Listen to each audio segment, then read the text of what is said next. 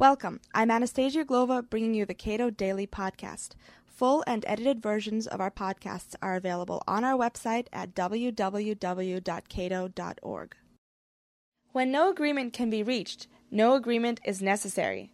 Trade barriers should be lowered regardless of whether once trading partners make concessions.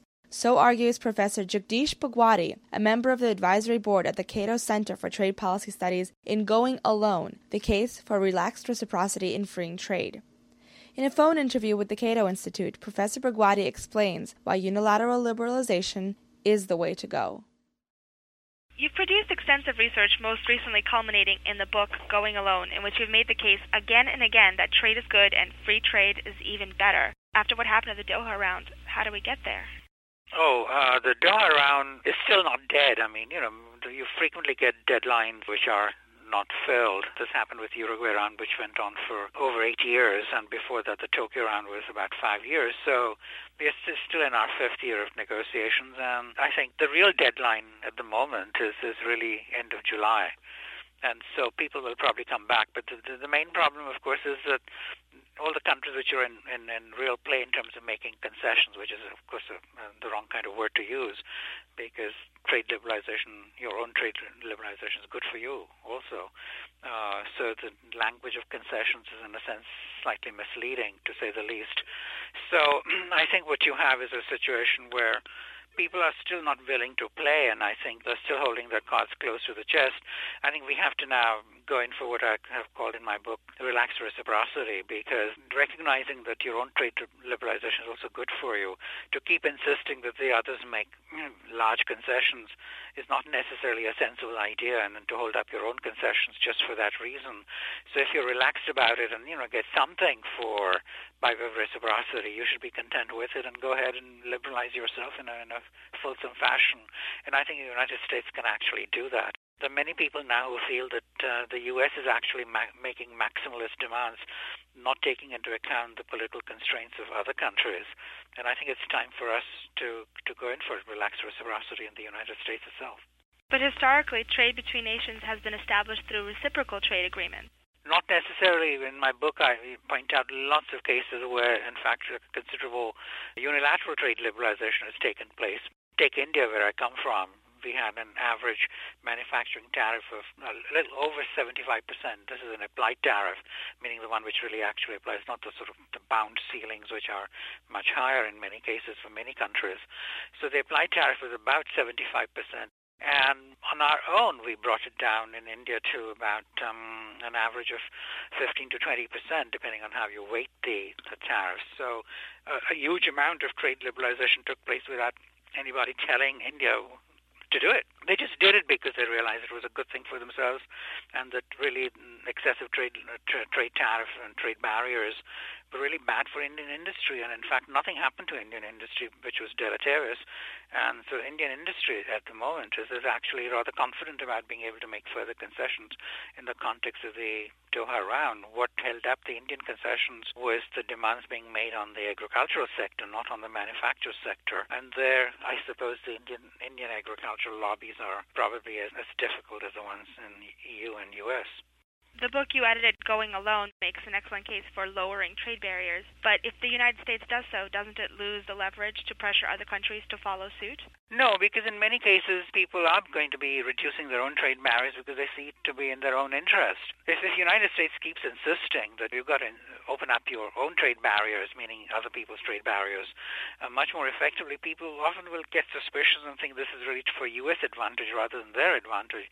So when Prime Minister Peel in 1848 repealed repealed the Corn Laws and introduced unilateral free trade for the first time. He said in Parliament that keeping on asking France to reduce its trade barriers reciprocally, it hadn't gotten anywhere because in many cases the French felt that the more the Brits insisted on doing so, uh, on the French going along with reciprocal tariff cuts, that many French people really thought that this was really to, to British advantage. So, so Prime Minister Peel said, well, I mean, we will just unilaterally abolish the, the corn laws and the uh, considerable duties on imports of agriculture, which is what Britain was importing at that time, uh, and that our success will itself lead others by example to reduce their own trade barriers, what I call in the book, induce reciprocity down the line.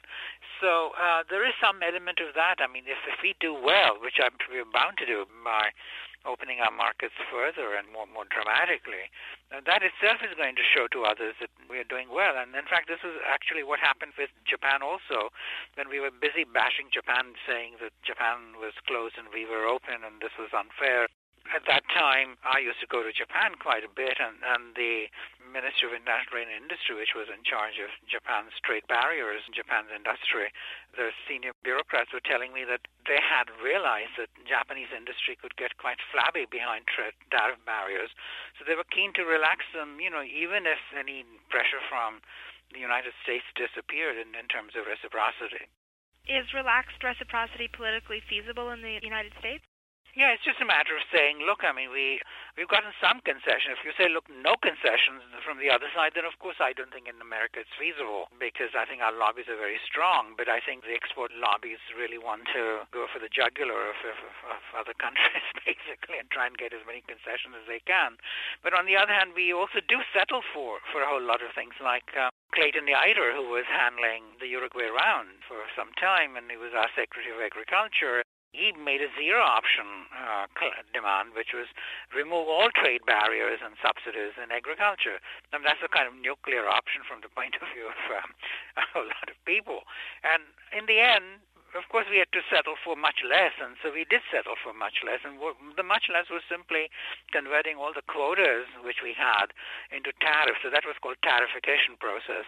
Uh, and the actual reduction in trade barriers was nothing, but we managed to finally bring agriculture back into the WTO because we had originally, under U.S. demand, uh, had obtained uh, an agricultural waiver in 1955.